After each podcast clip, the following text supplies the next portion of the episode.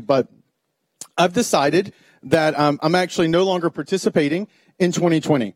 Kind of started off this year, really liked it a lot, thought maybe this is going to be a good year.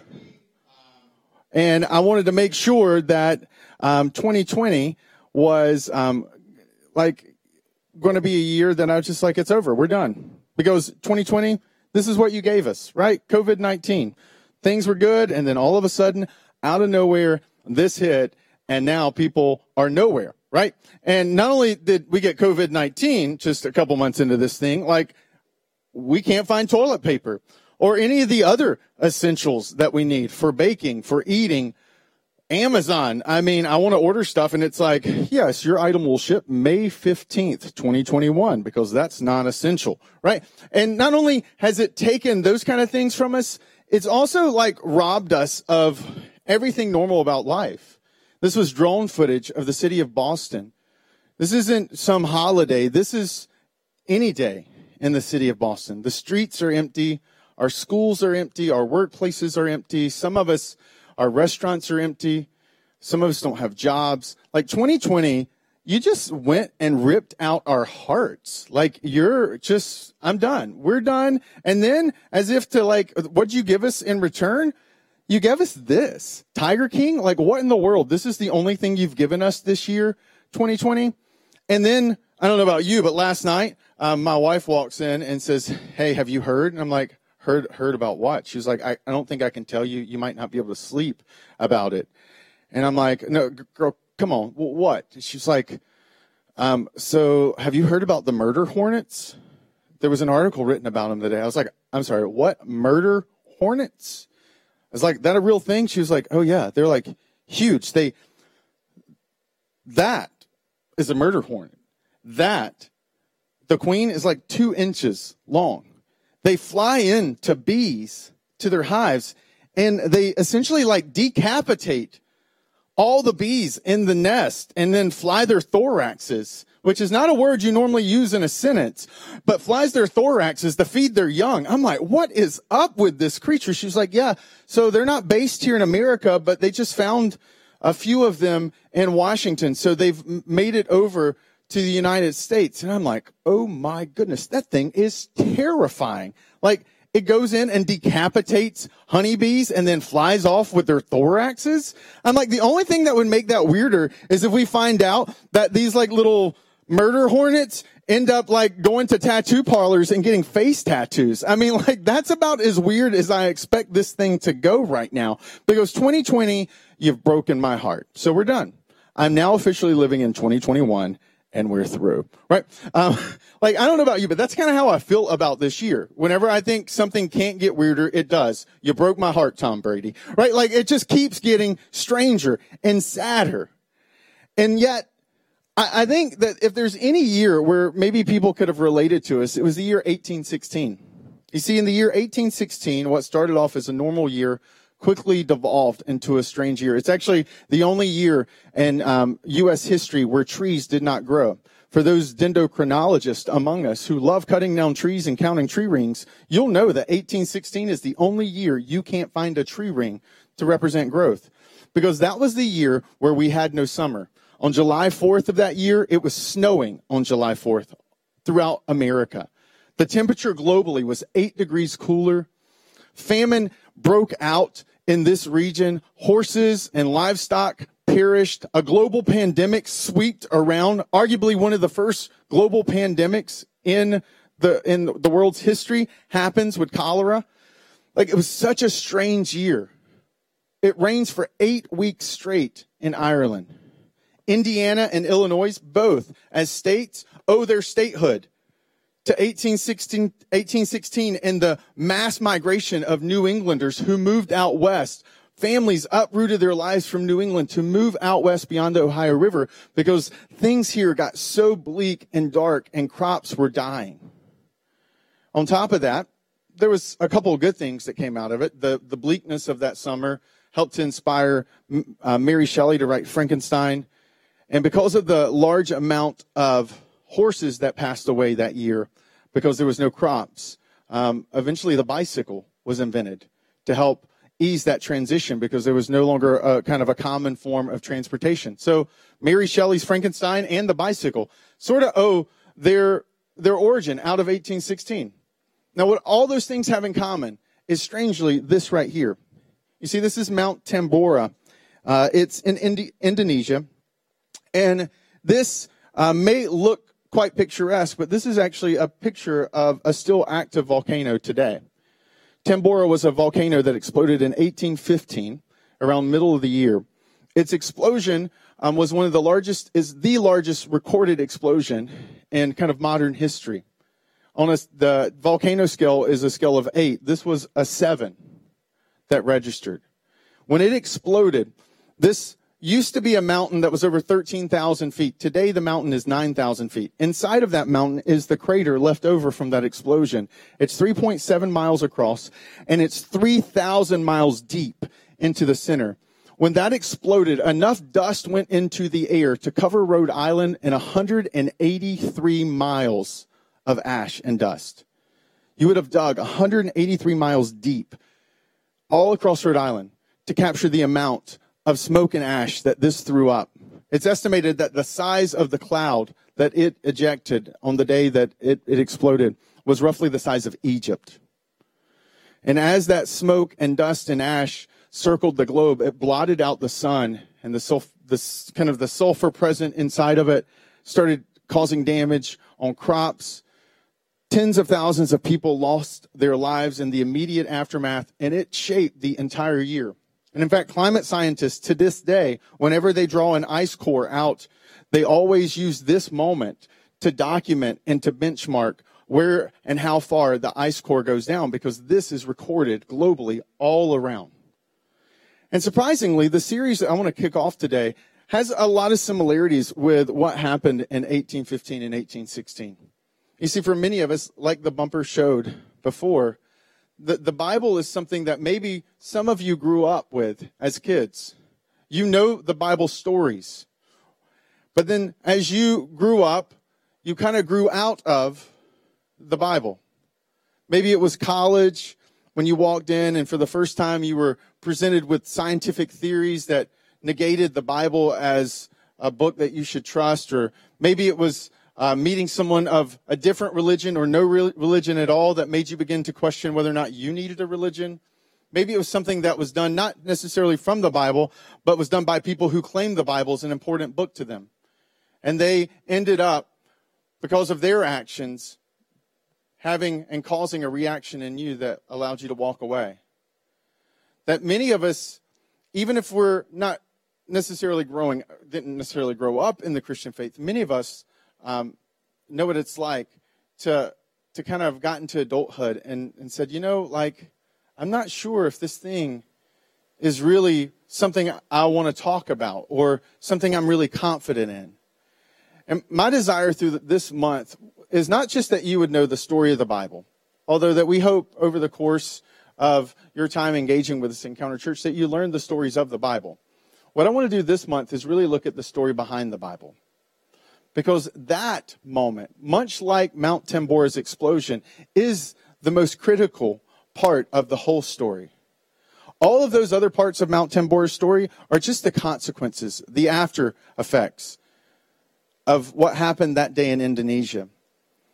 And I want to help you, as Luke 1 kind of shows us. So Luke writes this, he says, "Many have undertaken to draw up an account of the things that have been fulfilled among us, just as they were handed down to us by those who were from the first, were eyewitnesses and servants of the word. With this in mind, since I myself have carefully investigated everything from the beginning, I too decided to write an orderly account for you, most excellent Theophilus, so that you may know the certainty of the things you've been taught." This certainty of the things you've been taught is, in essence, the summary of this month. Because I think when you start to understand not just the Bible's stories, but when you understand the story behind the Bible, it changes how you approach the Bible. The Bible doesn't need to be a barrier to your faith. It doesn't need to be a block for you exploring the Christian faith. That one of the things that I hope that you gain out of this is some certainty. that if you're a Christian, that over the course of May, what you'll find is even greater confidence in the Christian faith. And if maybe you check in every single week or checking in for the first time this week, and you're curious about Christianity, that you would be drawn to some of the certainty that Luke unpacks for us. That this message today is really not so much about the Bible stories, but the story behind the Bible. And to do that, I want to take some of Luke's writings. Luke chronicles the entire kind of storyline of Jesus, this rabbi turned religious teacher, turned miracle worker, turned healer, turned criminal who's crucified. And that Israel at the time was this little nondescript nation at the edge of the Roman Empire. Nothing extraordinary historically was expected on the fringes of the Roman Empire. Everyone expected that the great things happened in Rome. And yet 2,000 years later, we're reading the writings of Luke, the medical physician, who writes this document for Theophilus. And towards the end of his book, which he's laid out in chronological order, he gives us the final few moments that changed everything. In Luke 23, he says, "Now there was a man named Joseph, a member of the council, a good and upright man, who had not consented to their decision in action being the crucifixion of Jesus." Joseph of Arimathea was an educated, affluent, wealthy theologian / lawyer. He was part of what would have been essentially the equivalent of the Supreme Court of the day in Israel. And Joseph had been a secret follower and fan of Jesus. He wasn't public with his support. He wasn't public with his interest in Jesus. He was curious from a distance. Joseph had a reputation. He had influence, and he knew that his association with Jesus would damage that. But then this moment happens where Jesus is brought up in this sham trial, and he's found guilty, and they crucify him under the penalty of Roman law. And so what does Joseph of Arimathea do? He goes to Pilate, and he asks for Jesus' body. Now, here's the thing that's amazing. Going to Pilate, first of all, we get a glimpse of how truly influential and affluent Joseph of Arimathea was, because in that day, you just didn't walk up to Pilate and ask for something. So Joseph had some influence. But that we find that he, and from other historical documents, we know it was him and a man named Nicodemus, who was also part of that group, that they go to Calvary, that the hill where Jesus was crucified, and they're responsible for taking down his body. Jesus's revolution that just a week prior to this moment, people had lined the streets going into Jerusalem. They had cheered for him. They'd clapped for him. They'd celebrated. They're like, here he comes. This is the promised one we've been waiting on. And within 7 days, he's dead. And everyone's abandoned him. His public followers, the disciples, the apostles, they've all run and they're in hiding. And Joseph of Arimathea, a man who had been a private fan of Jesus, now goes and makes one of the most public declarations. He goes to Pilate and he asks to take the body. Now, crucifixion was a horribly gruesome act that we do not have time to unpack this morning. But it was brutal, it was bloody. And taking someone's body off the cross was not something you did. It was not for the faint-hearted. There were nails that were having to be drug out of dead flesh, a heavy, heavy wooden beam. And Jesus' near-naked body would have been plucked off of those wooden beams, wrapped in linen cloth, and then carried, his limp body, and placed in a tomb, cut in the rock, one in which no one had yet been laid. See, this is probably most likely Joseph of Arimathea's family's tomb. This is something that really incredibly wealthy people had at the time. And Joseph had this cut out of a rock. And he takes Jesus' body down off the cross. And now forever, this man who, when Jesus was alive, was reluctant to let anyone know he even knew him, is now going to Pilate to ask for his body. And in a permanent sign of honor and respect to Jesus, who's now been cast as a criminal and as a rebel, Joseph of Arimathea associates his family's name with Jesus for the rest of his life by placing his body in a tomb.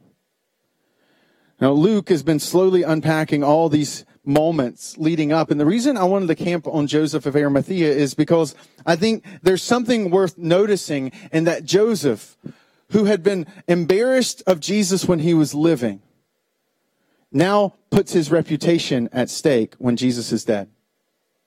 This is what Jesus' impact on this man's life did.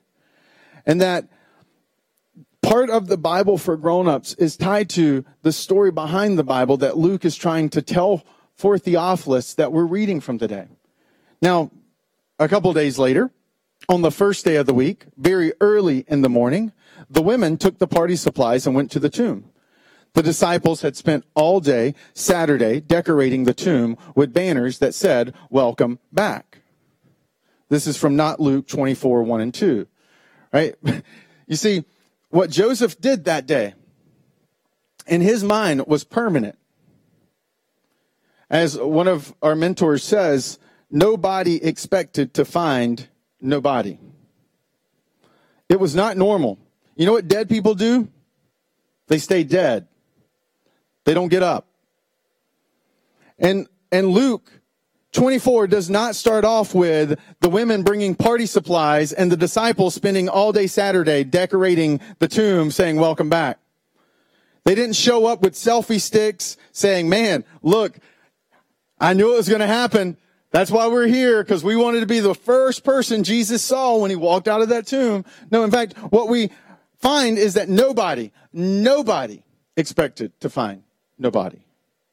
That in reality, on the first day of the week, very early in the morning, the women took the spices they had prepared, which was not party supplies. It was embalming fluid of the day.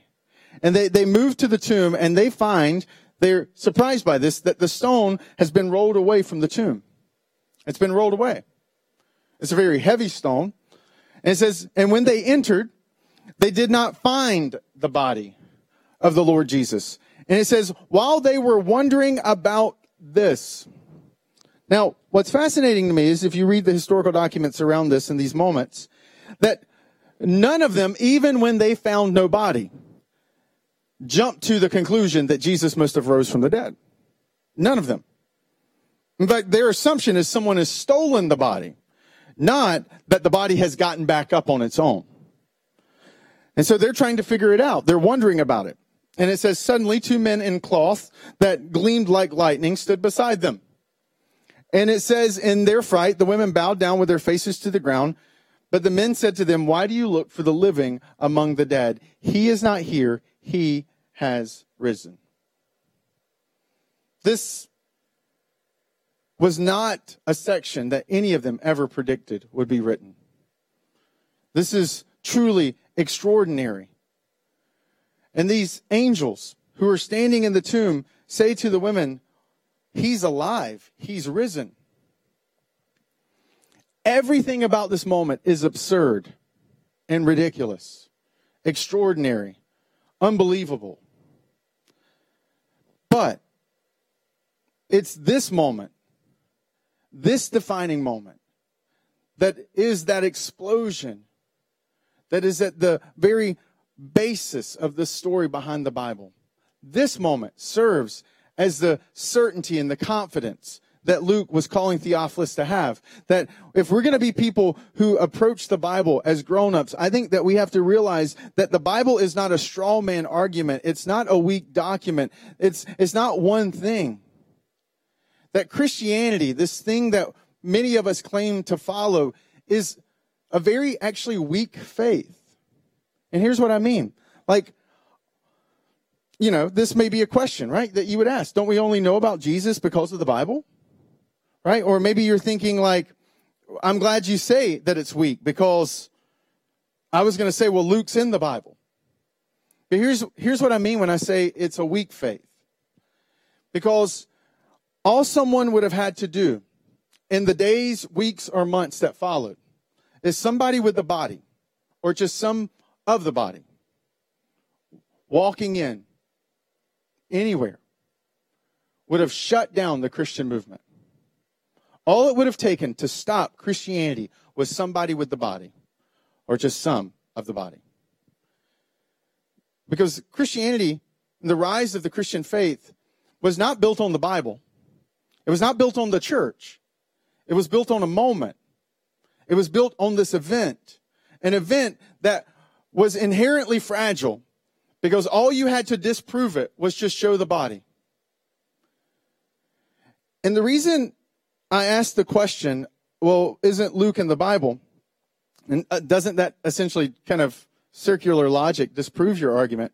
No, it's because I wanted you to realize how truly weak this thing is. One, his body would have stopped this whole thing. But no one had it because it wasn't there.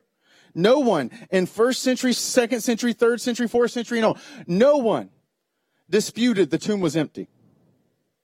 There's no historical documents saying, oh, no, it was like Amazon delivering the package to the wrong house. Everybody looked in the wrong tomb. We found the right tomb. Even Pilate and the Jewish officials of the day, when they hear about it, their argument isn't, well, you just looked in the wrong tomb. They make up a story that says, well, his disciples stole the body. But when you dig into the Christian faith, what you start to find is in the aftermath of the resurrection. That Saturday, the disciples were not hanging up banners. The disciples were not building a welcome party. They were hiding because they were terrified. They had put all their chips into Jesus. And on Friday afternoon, when he took his last breath, they thought the movement was done. They thought it was over. And they went back and did what they'd always done, their previous jobs, or they just hid because they thought they were next. And this thing that 5 days prior had felt like this unstoppable movement now didn't move along with his dead body. And that these rebels, these former fishermen, these tax collectors, all of these people who had followed Jesus in the aftermath of the resurrection, all of a sudden emerge on the scene with confidence, with this strong boldness that had previously never been present in their lives. I mean, like when Jesus was standing in front of the Jewish leaders and Peter, who's just like a few yards away on the other side of this room that I'm in, he denies even knowing Jesus, even though he was a well-recognized and even had the same accent that Jesus had. And Peter, the same man who had denied knowing Jesus, is now a couple months later standing in front of the most powerful leaders of the day, boldly declaring, like, I with a confidence that he knows Jesus is alive. You see, the Christian faith should have never taken off. Like, I have confidence, not because the Bible says so, because that's a very overly simplistic way of saying it. It's because when you take the bigger view and you zoom out, the Christian faith should have never taken off in the first place. A group of illiterate, uneducated, these were not guys who were chosen to be a part of the religious teaching of the day. These guys didn't make the cut to go into rabbi school. And these were Jesus's core followers. And yet these core followers take the faith, the message that a man who had never written down a single bit of his teaching, who had never traveled more than 100 miles from where he was born, who only had a public ministry of only 3 years, whose life and death has not been disputed by any credible historian in human history, who's not only validated from different accounts found within the Bible, but is also validated by other historians who were contemporaries in that same time period. No one disputes that Jesus was alive. And for us to realize that we take for granted that we know the Christian story, but we should have never heard it in the first place. It should have stayed in that tomb. It should have stayed in Jerusalem and been forgotten, like the story of Mount Tambora from 1816. Most of us have never even heard that story. And yet that event, That day in 1815, when it exploded, rippled around the world and changed the world in 1816. In the same way, when Jesus walked out of the tomb, it rippled and changed the world till even to today. Because dead people stay dead. No one gets put in a tomb and brought back to life. But if they did, that would be the only explanation for what we see happen in the aftermath, because you've got his followers now boldly leaving their homes that they'd never traveled beyond. You have some of the smartest, most brilliant people like Paul, who's persecuting Christianity until he looks into the eyes of Jesus and realizes that Jesus is alive, and then becomes the most prolific writer and speaker in Christian history, who travels well beyond where he was from. The disciples will take this very small, geographically defined movement, and they will eventually cause it and spark it into a global movement. And while they're doing that, over those 300 years, there will be no Bible.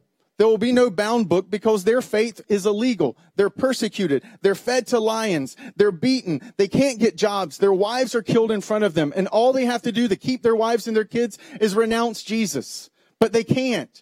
Why? Because it's not something they grew up with. It's something that they saw. It was something they experienced. Like, look, when you meet Lazarus and he's no longer dead, or when you meet Mary, right? So, go back to Luke. Many have undertaken to draw up an account of the things. This was a massively, massively big deal in the first century. This is a pre-illiterate society. This is not the day of Twitter, or this is not a day of Instagram where people are constantly kind of publishing and self-publishing. To publish anything in an illiterate society was expensive, time-consuming, and very difficult, that only a few group of people could actually even have the knowledge to do so. Luke happens to be educated. He's actually literate. And so Luke, as an intelligent researcher, sets out to go about to describe what happens. And Luke starts his letter to Theophilus by saying, look, what happened?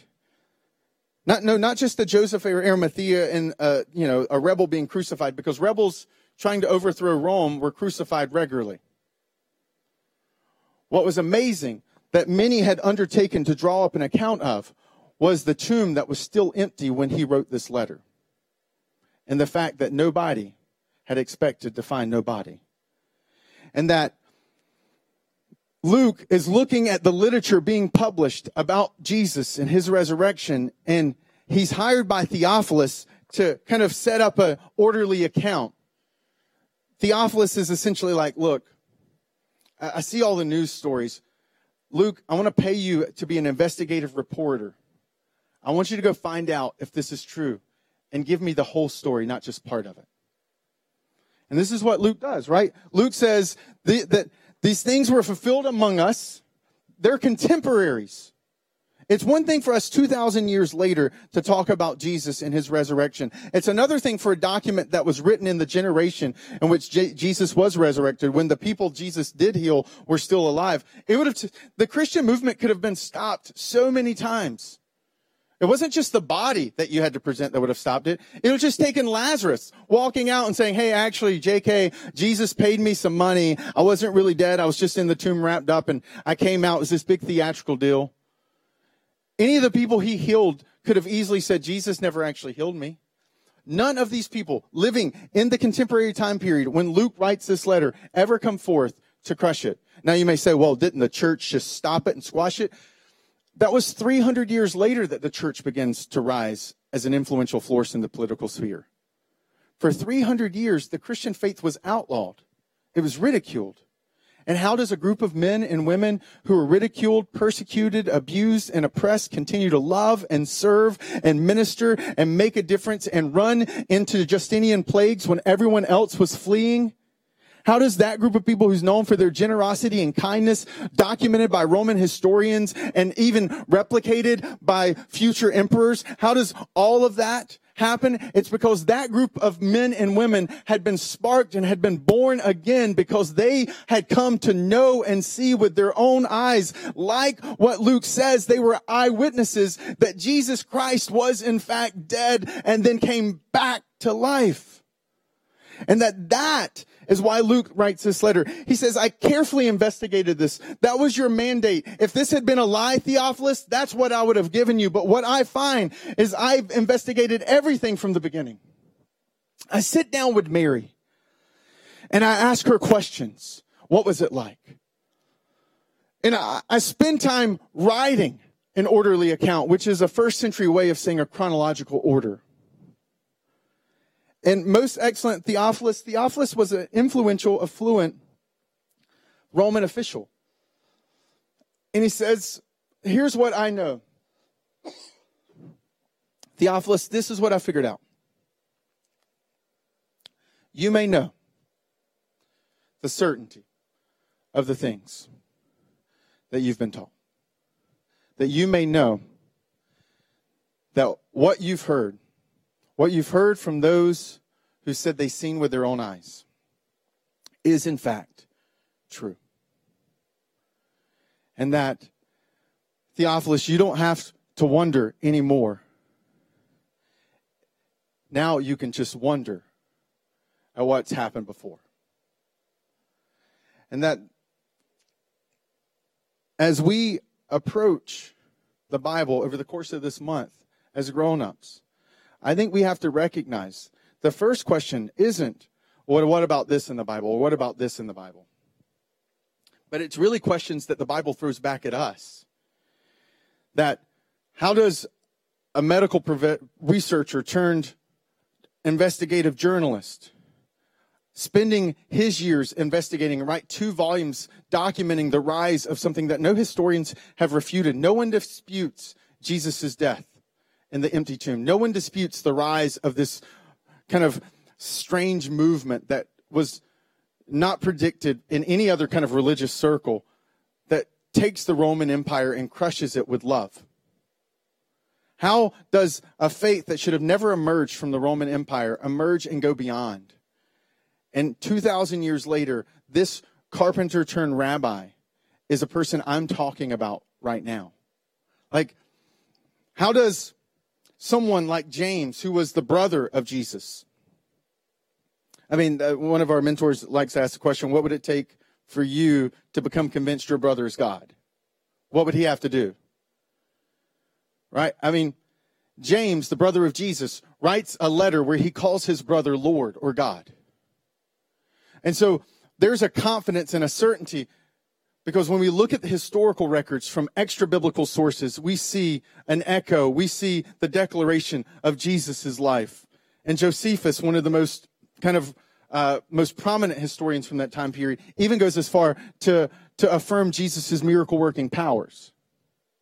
But on top of that, you've got letter after letter after letter. You see, what we call the Bible wasn't called the Bible until 300 years after Jesus' resurrection.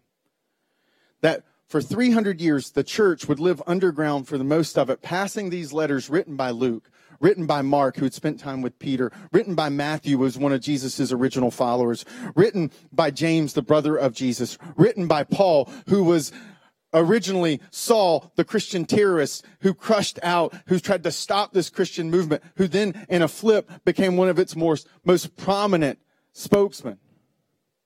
I mean, like, if Bin Laden had this moment in a cave one day, 10 years ago, where he's writing and reading and then all of a sudden published a video and he's got a Make America Great Again hat on.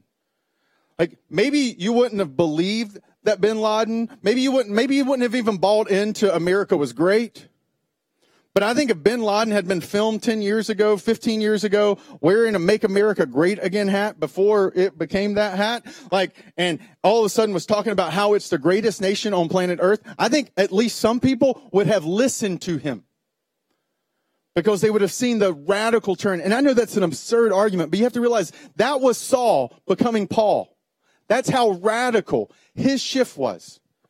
And when you have all of these people who are writing orderly accounts that this is what I saw, this is what I heard, this is what I witnessed, this is what I experienced, that eventually 300 years later, those letters were collected and were put into what we call the New Testament.